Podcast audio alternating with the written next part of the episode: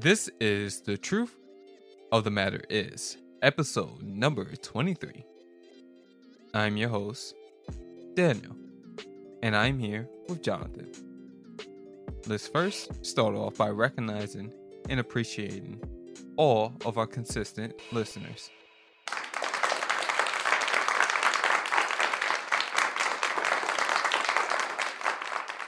We want to thank you all in advance for continuing to press play at your own convenience. We want to also give a warm welcome to all of our new listeners.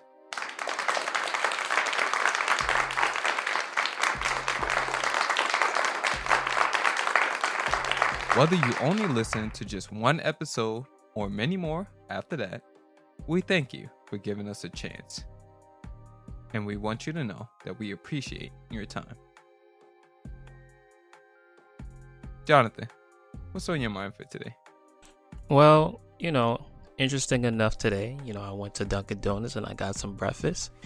And one thing that bothered me, right, was that I originally ordered us Oreo hot chocolates. So I go over there after you order to wait until they bring it to you. I see the lady with both our cups she starts filling it with Oreo chocolate, and then I noticed nothing else was coming out. So as I continue to watch her, she pours a little bit out and then she gives us regular hot chocolates. So I'm sitting there saying to myself, well, let's see where the honesty is. She comes over to me and I said, those are Oreo hot chocolates, right? Yes, yes, Oreo hot chocolates. And I'm like, no, it's not. She's like, what do you mean? I said, I just watched you pour a little bit out and give us original hot chocolates. That's not what I ordered. Oh, mm. oh, yes, it's it's it's we ran out of Oreo chocolate. I was like, yeah, so just tell me if the, if if there's anything else that you want. You know, don't tell me that that's Oreo hot chocolate. That's not what I ordered. So I persisted to go look to see what the other options were, and I ended up getting us mint hot chocolates. But you know what bothered me was early in the morning you know, every now and then I go to Dunkin' Donuts and I usually want to get what I ordered. And I was a little bit annoyed that she tried to, you know, try to swindle you. Yes, she tried to swindle me. She tried to front, and that wasn't right. That's not that's not good customer service. What do you think about that? It's a hell of a way to start the morning off. right? Inconsistency, lying, to your customers? Come on, right? That's not what you're supposed to do. Maybe maybe she was afraid of what you would think. Maybe she was afraid that you would flip out on her. Well, she got caught. Oreo hot chocolate. She got caught red-handed doing the wrong thing. and what did they tell you? You're supposed to be honest, right? So where was yeah. the honesty? You know, the stuttering didn't help. So you know what I'm saying? what happens is when people, when you get caught doing, you got doing something you ain't got no business doing, and they catch you, people always have this stupid look on their face, like, "Huh? You caught me?" you know? Oh, what happened? And I'm just like, you know what happened? Oh, you're right, and there's, is is no accountability. So, you know, Ma used to talk about uh, people grabbing the platinum shovel, yeah, just digging a deeper ditch for themselves and you know, I've I've experienced that. Yeah, like last week. Like just be honest. Where it's uh, yeah, it's like you don't have to lie to kick it, as I always like to say. You know, yeah. just just come out and tell us the truth. We're not yeah. harsh people. Yeah, so that bothered me a little bit. I was like, man, I was expecting some honesty. Prove me wrong, right? Prove me wrong. You didn't do it. So, you know, but I ain't give her a hard time. I just told her what I wanted and, you know, press forward. So that's what I'm thinking this morning. But other things in Johnathan's life is, you know, I'm going through a rough patch right now. You know, trying to maintain my composure, keep the faith, you know, keep the faith that I have in Christ. And I'm hopeful that He will see me through some of the concerns I have, you know. One thing I can share that I've learned during my walk with God is it's normal to have concerns. But what I won't do, what I refuse to do, what I encourage everyone not to do is worry. Also, don't give space for doubts in your mind either. You know, we're going to talk a little bit about that today. But I think it's okay to have concerns, you know, about your future, about what's the next step in your life, about the trajectory that you are on now and you're dealing with right now. You know, it's not easy always to remain grounded, level headed. It's hard to, to maneuver through the unexpected, which is why we must expect the unexpected sometimes. You know, mommy would tell us, you know, one of the things that we needed to do was save a dollar for a rainy day. You know, buy what you want little at a time. Save with a purpose just in case funds are necessary, you know, in dire situations, right? And for us here on the truth of the matter is, you know, the podcast is about transparency. It's about being real and honest. It's about diving in the word, yes, but also highlighting the good and the bad that you encounter, right? The success and also, you know, mentioning the suffering portions and periods of your life, right? One of my favorite verses is in Romans chapter 5, verse 3 through 5, which says that we should also glory in our sufferings because we know that suffering produces perseverance, perseverance produces character, character produces hope, and hope does not put us to shame because God's love has been poured out into our hearts through the Holy Spirit who has been given to us. Right? So we will not get on this podcast and portray a perfect image, right? A winning smile. Instead, it's important that we express and share the troubles that we may be having, right? In spite of how it may look, we want to keep it moving. We want to press forward. We want to always keep the faith. You know, one of the things I remember when I first came to Christ is I remember reading the Gospels and enjoying the stories about Jesus and how he turned water into wine, fed the 5,000 or 4,000, healed the sick, cast out demons. But I would get a little tied up, emotional, when it came to listening and reading about the sufferings of the crucifixion that Jesus went through, how unpleasant it was to revisit it, right? And for me personally, I'm not a fan of needles and punishment, right? I don't think it's right. Makes me cringe. It's not my thing, right?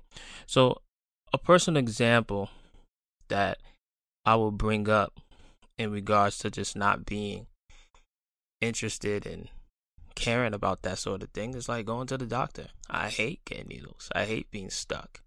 I hate, you know, one of the things that I went through is when I had a root canal done on both sides of my mouth. The amount of anesthesia that got pushed in my mouth was extremely uncomfortable. I just did not like that. And it was a lot of pain. It was a lot of grunting, a lot of mashing of teeth. That's a Bible term. And it really irked me. But eventually, you know, I got through it. But, you know, I just want to thank God that, you know, we don't have to face the crucifixion. None of us do, right? I always remember to keep in mind that Jesus bled. And when he bled, he was bleeding blood. That's the amount of sweat that was going through his mind. Not through his mind, that was the amount of sweat that he was having, right? Bleeding blood at the time or sweating blood is, is, is I can only imagine the amount of pressure that was going on through his nervous system. I can't even fathom that, right? So one other thing before we get in, right? There's a very important verse that's worth mentioning here, and I want to point to. Because, like I said, Jesus, during his time of praying in the garden, sweating so much that he burst into blood, that's the amount of stress on the nervous system that I'm pretty sure he knew that what he was doing was for us. And it was tough. But he knew he loved us so much that he did it in spite of what his issues were going through. But I want us to look at Philippians chapter 3, verse 10. And Paul says, I want to know Christ. Yes, to know the power of his resurrection and participating in his sufferings, because like him in his death, in order that I may attain to the resurrection from death, which is a very meaningful and powerful scripture. I may not have to suffer like Christ did, but I'm going to have to carry my own cross as a believer and that won't be easy. So I understand that claiming to be a believer, having the title is tough. Living the Christian difference is a struggle. But remembering what the scripture says is one thing that I have to remember. It's a tough thing to do. Making sure you are allowing the scripture to speak to you, give you hope, life, encouragement is another thing, right? Those are just some of the things we have to consider when we're going through these roller coaster rides of adversity and obstacles. It was Obama who said in his book, The Audacity of Hope Thoughts of Reclaiming the American Dream, that faith doesn't mean that you don't have doubts, you still experience the same greed, resentment, lust, anger that everyone else experiences. The lines between sinner and saved are fluid. The sins of those who come to church are not so different from the sins of those who do, do not go and are of the world, not apart from it. So he says that those that are not apart from it are the rich, the poor, the sinners, and the saved. Which is an interesting statement that he's talking about. Now, there's something that I do often when I'm unsure of how a word is used. I investigate. And I noticed that, you know, Obama says something interesting. He says, the lines between sinner and saved are more fluid. The sins of those who come to church are not so different from the sins of those who don't. So, out of my curiosity, when I look up fluid, it says capable of flowing freely like water. It also says something that can change easily or that changes often. So, on that note, you know, I believe he is saying whether you are saved or unsaved, the actions of sin is fluid. The real difference for me, this is my interpretation uh, of a believer, is we repent and turn away from our sins while when the unsaved deny the idea of actually sinning in the first place. Now, I normally don't do this at all, but in this case, I have to speak on it. And I will have to disagree with his sentiment in regards to faith doesn't mean that you don't have doubts. So, in my humble opinion, faith is about having hope in something you can't see. Now, I would say that faith doesn't mean that you don't have concerns, right? So instead of saying doubts, I will put concerns. And here's why Having concerns implies a troubled state of mind because you have personal interests, relations, or f- affection for a predicament or outcome that you want to work in your favor. When a person has doubts, it's about something you feel uncertain about and do. And right, what happens is you don't know whether it's true or possible. If you say that you have doubts about something, you believe that it might not be true or genuine. And as people of faith, I want to encourage us to know that we must believe that those who believe in God must believe that He exists, right? As people of faith, we must believe, as believers, that God must believe that we all believe that He exists and rewards those who earnestly and diligently seek Him. And that is what we talked about last week in regards to active faith. So, as believers, we have to believe that He exists and that He rewards those who diligently or earnestly seek Him. So, my thing is, we shouldn't have doubts, but we should have concerns. When you have doubts, you start to worry. And when you worry, that's a sign of weakness. We must be people of faith. Remember, hopeful, right? We must be people of faith and remember that we have to remain hopeful. So, before we move forward, Daniel, do you have anything you want to add here? It's funny because my definition of faith is um a little bit different. Okay. It's for me, it's just working towards a goal, so to speak, and believing in that goal wholeheartedly without um worrying about the things you can't control. So that's my definition of faith. It's kind of similar to yours, but just a little bit different. Uh-huh. Instead of it being something I can't see, I just look at it as something that will happen.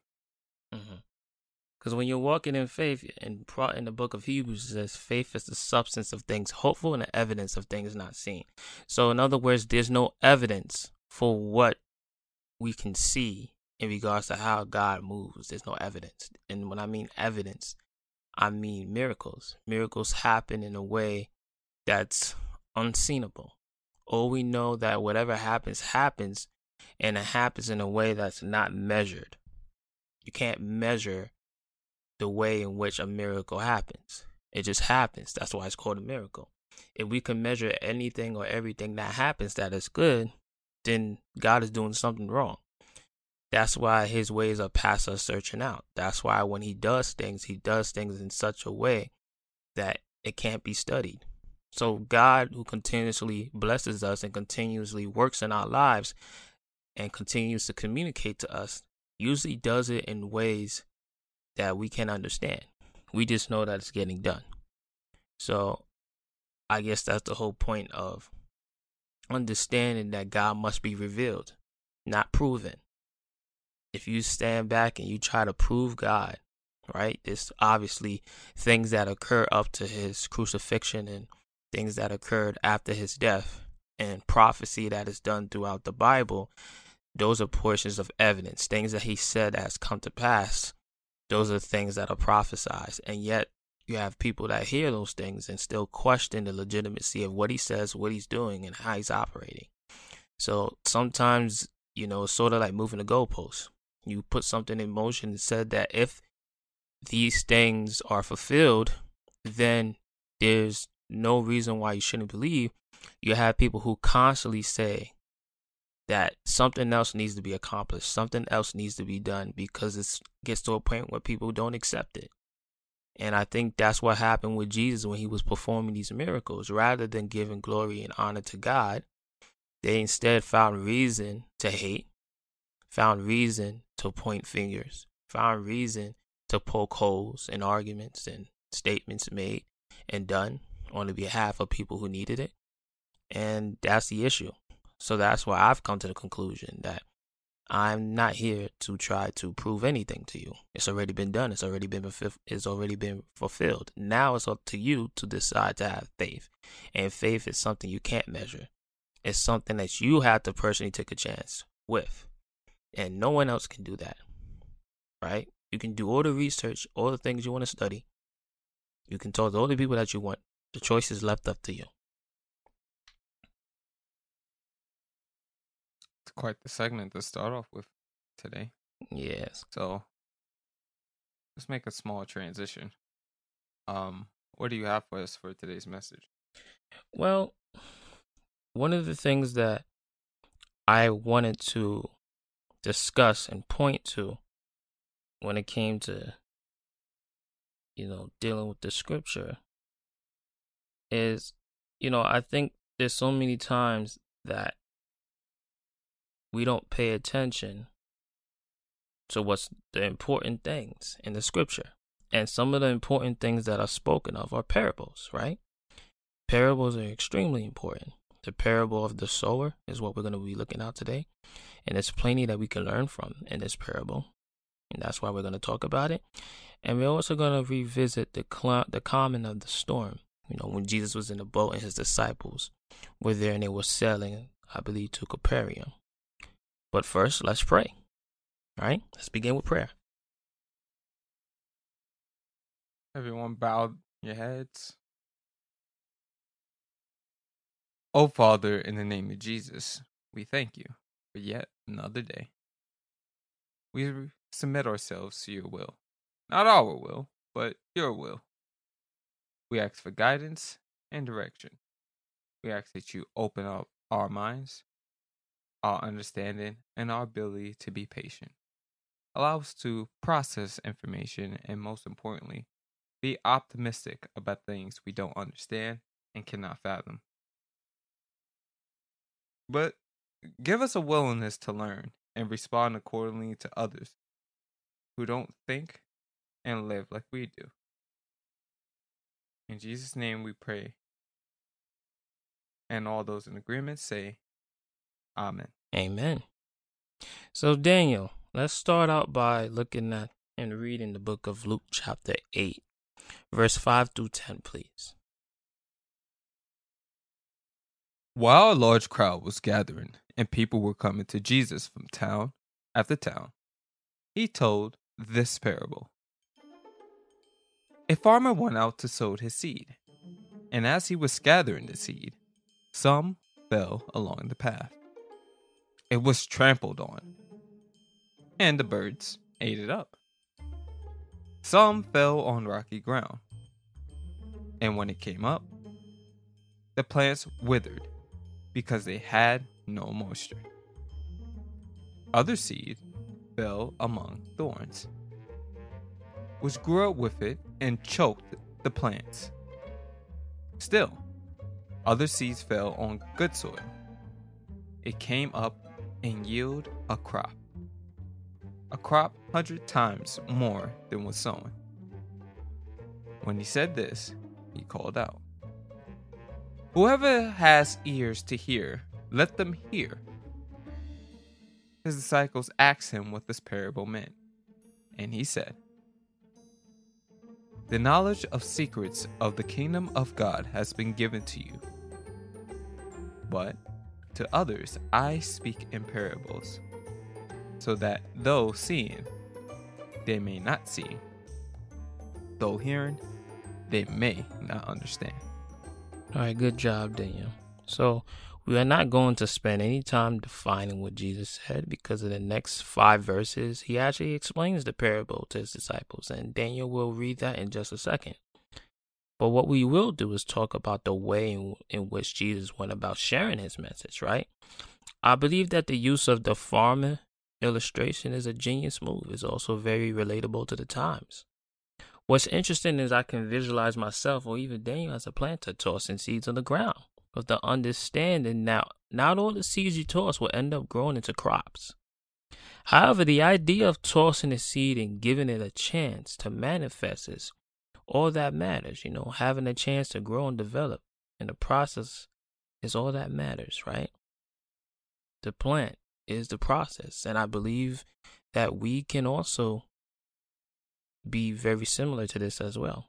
There are stages that a seed goes through, and in humans, there are stages that we go through, whether it's a baby, then you become a child, then you become a toddler, or you know, then you become you you go through your stages maturing from kindergarten to first, second, third, fourth, fifth, sixth, seven, and then you go through high school, and then you're in college, and then you're you're a young adult, and then you're an adult, and then you're elder, you're older.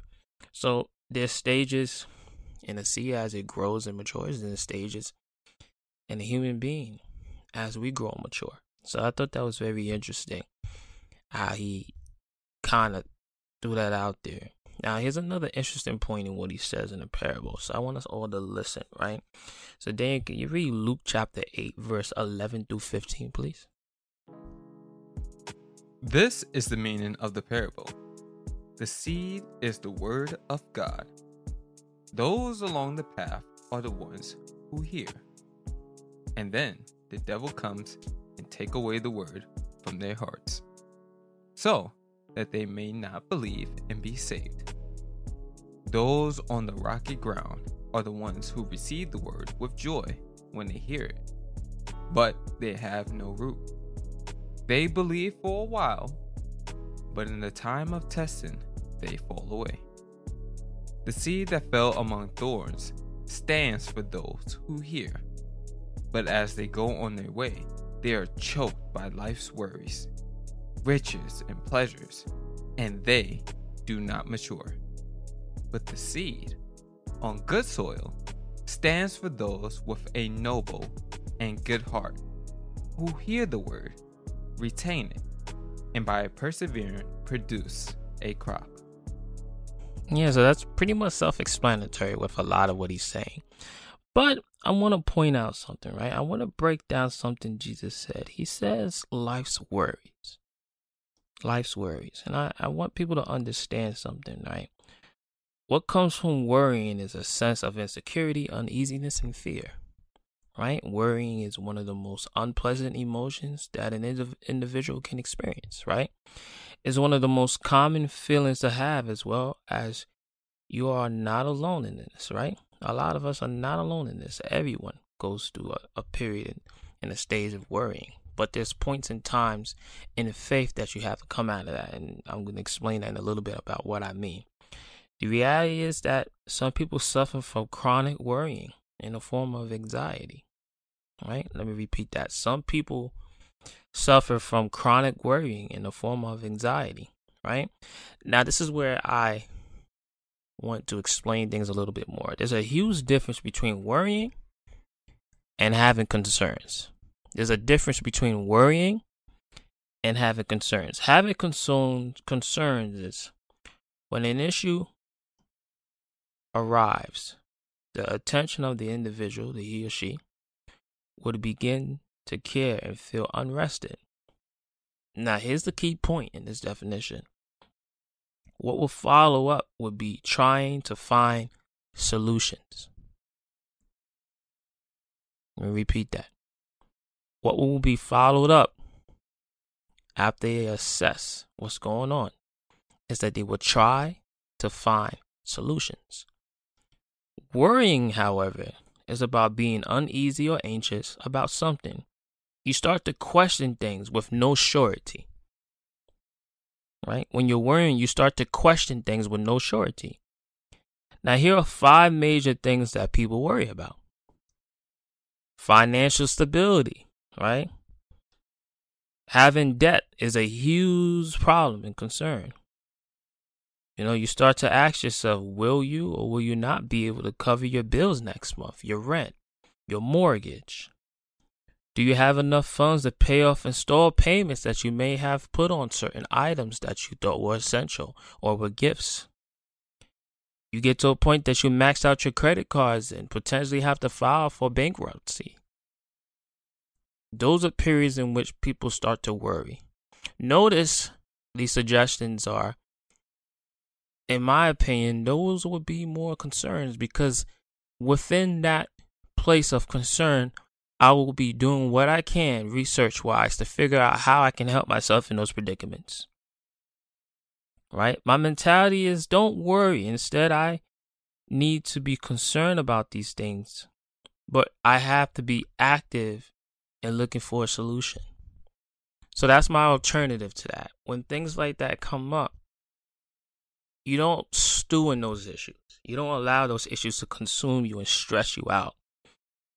Instead, you have to find a way to dig yourself out of it, getting help, assistance, making calls to people that in the banks that obviously if you explain your situation, there's grace periods. You have to do your due diligence, right?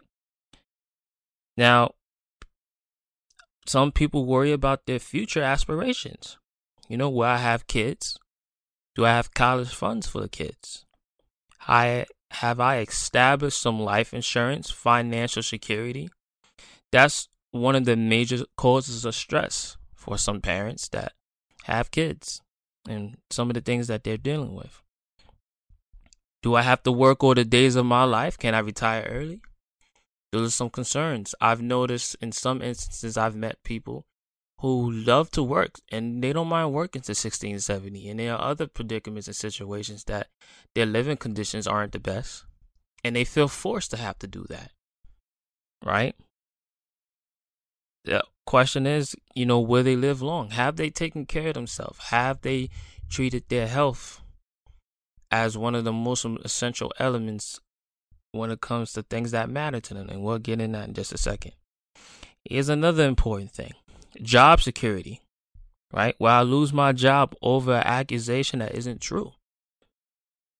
Right? Is this because this is the only job that I have? Can I stay on board and move on up to a better position in the rankings? Am I the only breadwinner in my home?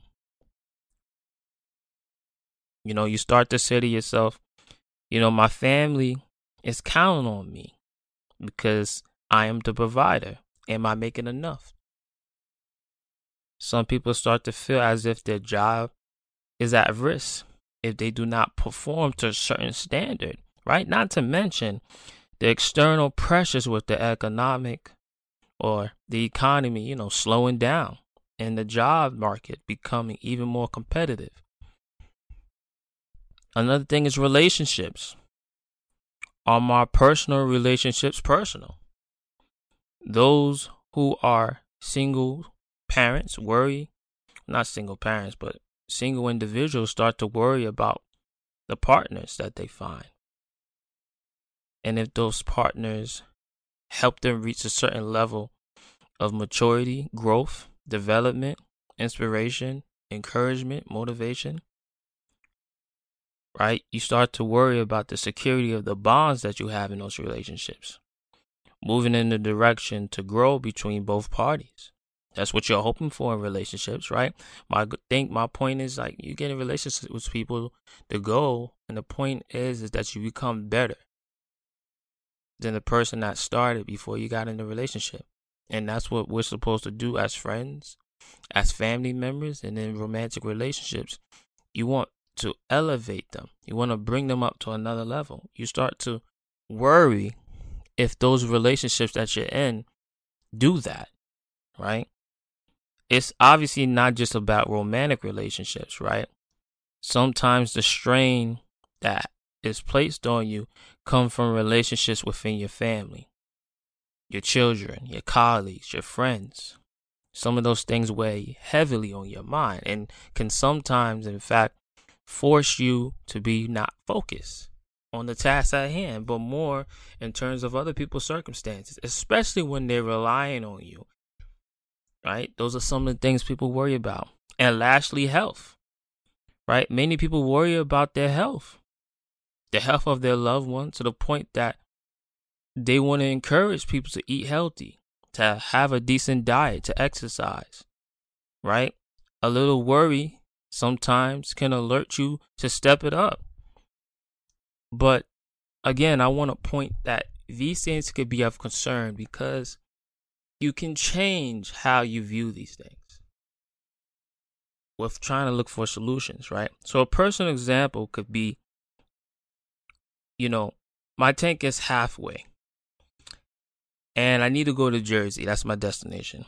And I'm coming from Brooklyn. So I would view this more as a concern. Why? because that means I have enough gas to get to Jersey. But common sense might be let me fill up so I'm full. So that does become an issue of worry, right? Because what happens if I'm on the bridge and my gas light comes on? Then you're worrying about the next gas station you need to get to. That has completely shifted from a concern to a worry because now you're in a place where you're not in a predicament where things are going to be smooth sailing. Now you're counting how many miles you're away from a near gas station, how many miles that you have that you can get there. Right? Now, here's a positive, and I don't recommend it, but worrying could be a good thing. And it could be a good thing because it can push you, right? But the issue with that is it can cause several anxiety and mental traumas. And that's not doing good by anybody. So sometimes, you know, there's a couple of friends I met in college who say that they have something due that day. And they might start to worry, panic. But it's through that adrenaline that they're able to push forward and get it done. Not everybody can operate like that. It's good for some people, but for everyone, mm, not much, not so much so. So be made very aware that when you have concerns, you're pushing to find a solution. And solution could be easy, it could be done, it could be fixable. Worrying puts you in a place of panic, puts you in a place of doubt, and that's no way to treat your heart, no way to treat your health, your personal health. Now, briefly, you know, we spoke about Jesus crying in the storm in the book of Luke. However, there's a more extended version of the story, and it can be found in Mark chapter 4, verse 35 through 41. But before then, you read that, what are some of the thoughts I have said in regards to having concerns and worrying about some of those things in life? Do you have any comments on that? Worrying is um worrying to me is doing things that are or giving thought to things that are out of your control. Mm. While concerns are recognizing certain things that may become bigger issues that you can possibly control. And that's the simple way of how I would separate them. Okay. So you believe worrying for the most part are things that you really can't do nothing about. It is what it is sort of thing and concerns are things you can do something about. Yeah. Okay. You only you only get to worrying when you don't take care of the concerns. Got you. That's a good point.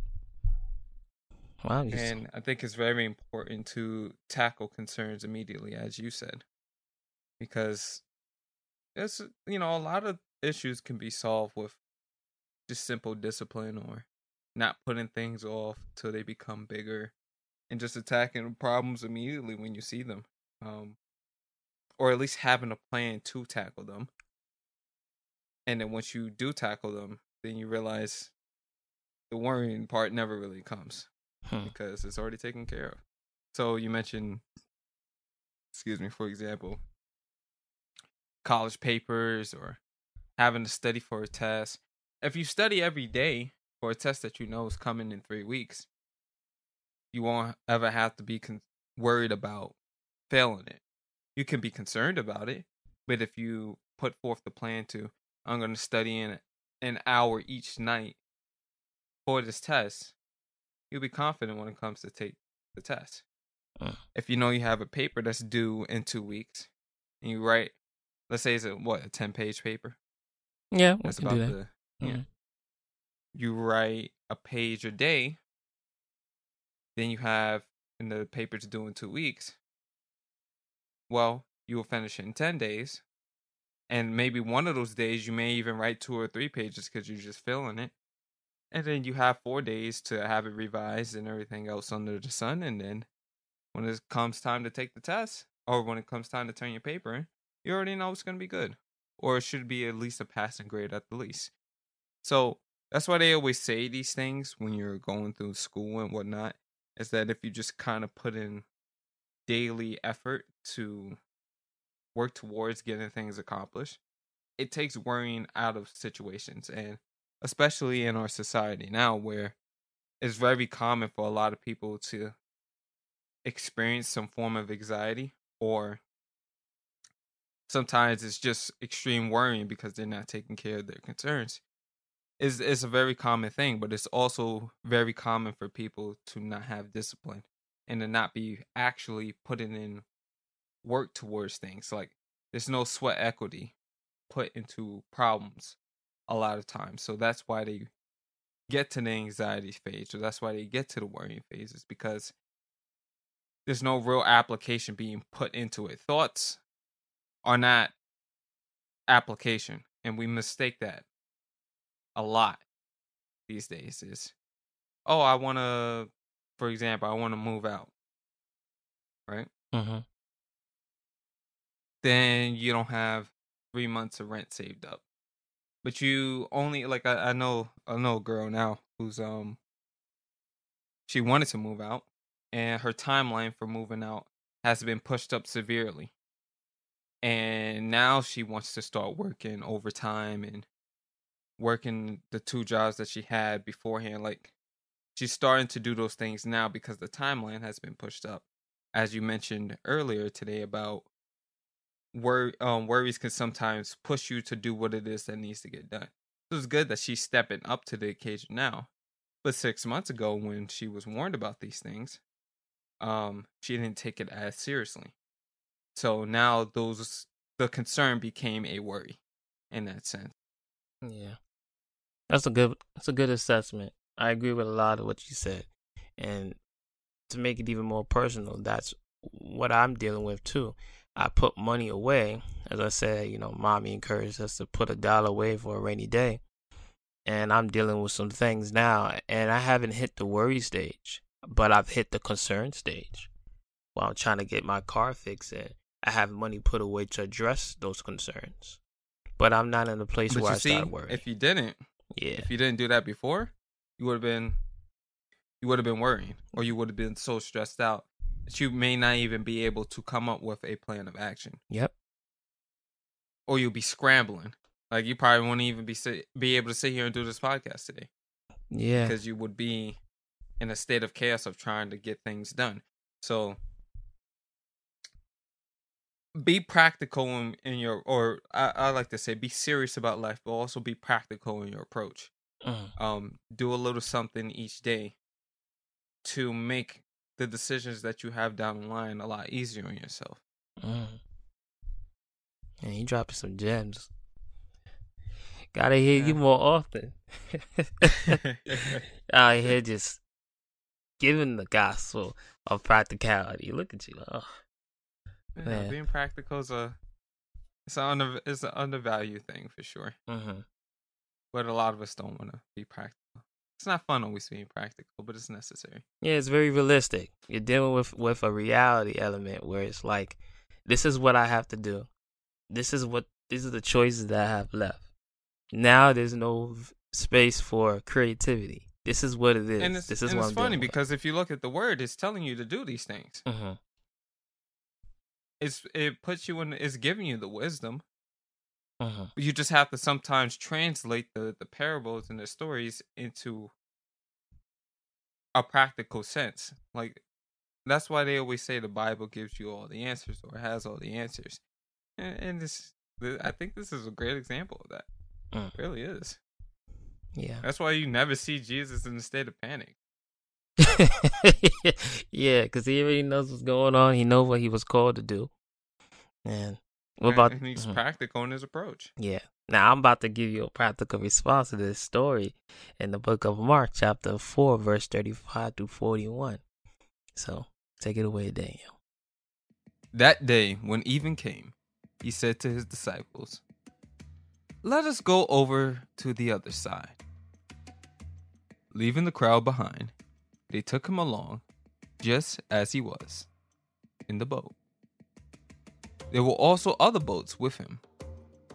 A furious squall came up, and the waves broke over the boat, so that it was nearly swamped. Jesus was in the stern, sleeping on a cushion. The disciples woke him up and said to him, Teacher, don't you care if we drown? He got up, rebuked the waves, and said to the waves, Quiet! Be still! Then the wind died down, and it was completely calm. He said to his disciples, Why are you so afraid? Do you still have no faith? They were terrified, asked each other, Who is this? Even the wind and the waves obey him. Yeah, so the way I understood this part of the text is in relationship to my life, and it's very simple. So, as Daniel just articulated not too long ago, I'm going to show you how I look at this particular portion of the story and how I relate it to my life, right? And I believe what I'm about about to say will help out so many. So, please listen closely, right? So, the storm in this passage is really about the adversity and the obstacles that we face in life. God is present with us always, just like Jesus was present with his disciples on the boat. Jesus is with us in spirit as well, and I don't think we should ever forget that. The scripture made it clear. The scripture has made it clear that he will never leave us nor forsake us. God is with us always till the very end which is interesting to why Jesus questioned his disciples on their faith because while the storm got really bad, they began to worry, to panic. They lost sight of the fact that Jesus was, was, was with them in the boat. The whole time he was with them. So remember this as long as Jesus is with you, what can happen to you? Hence, says in Romans 8, verse 31, it says, If God is with us, who could be against us?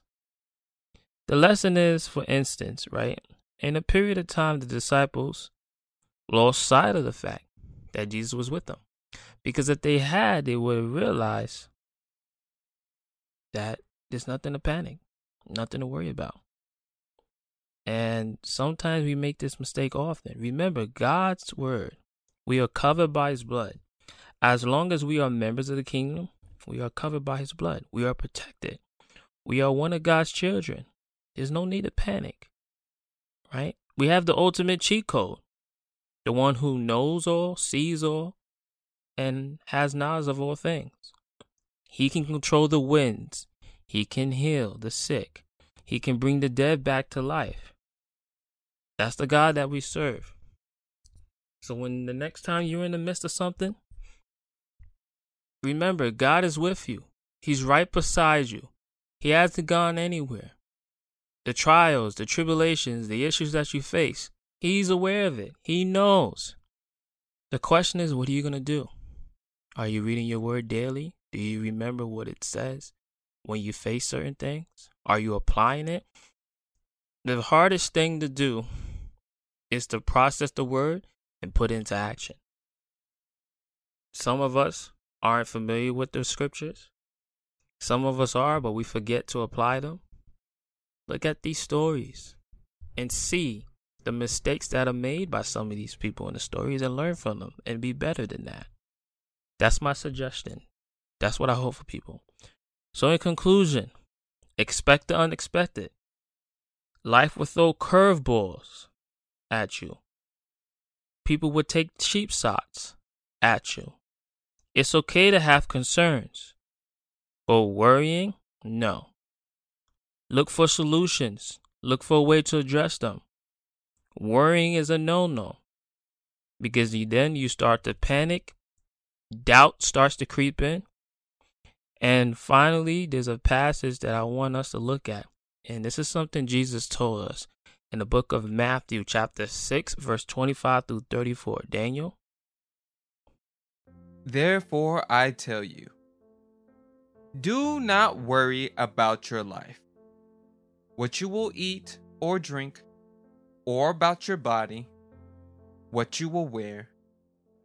Is not life more than food, and the body more than clothes? Look at the birds of the air.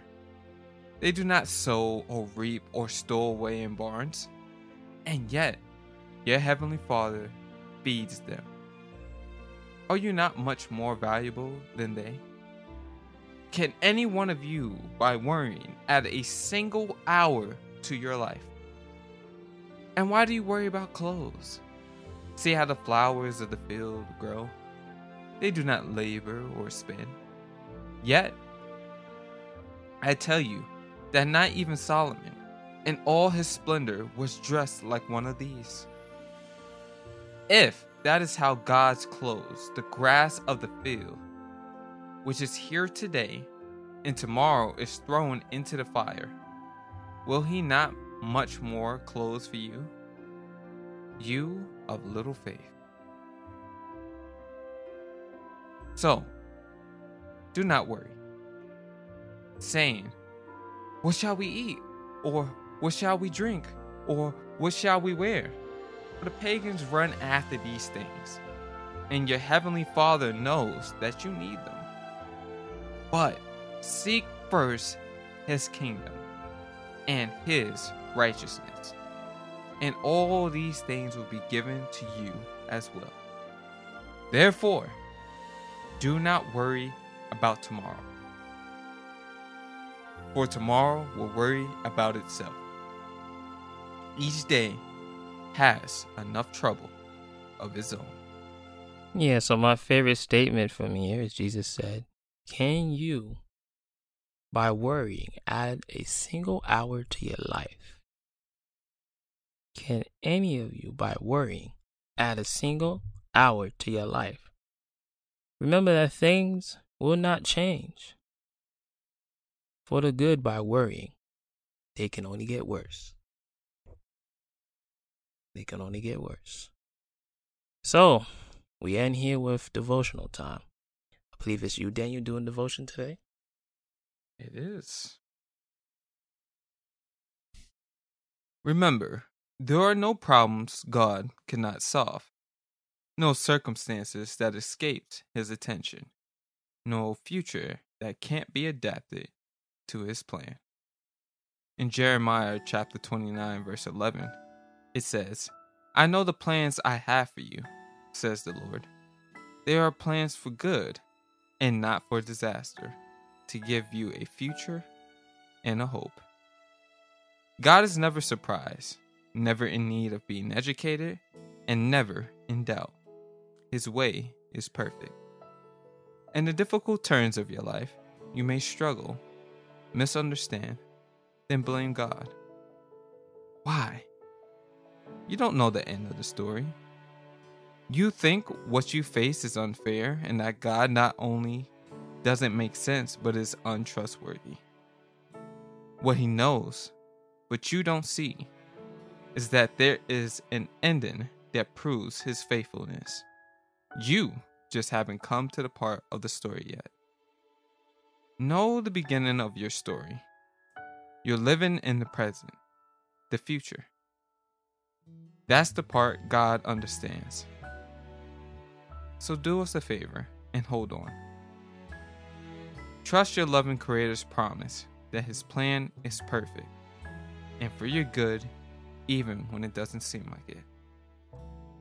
A little thing I would like to add is to remember to live your life in a way where you are constantly solving and trying to handle concerns so that they don't turn into worries.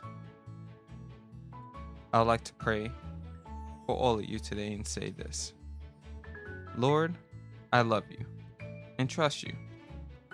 I know you have good things, peace and blessings for me. Help me to trust you through the difficult times on the way to the future you've prepared. In Jesus' name we pray. Amen. Amen.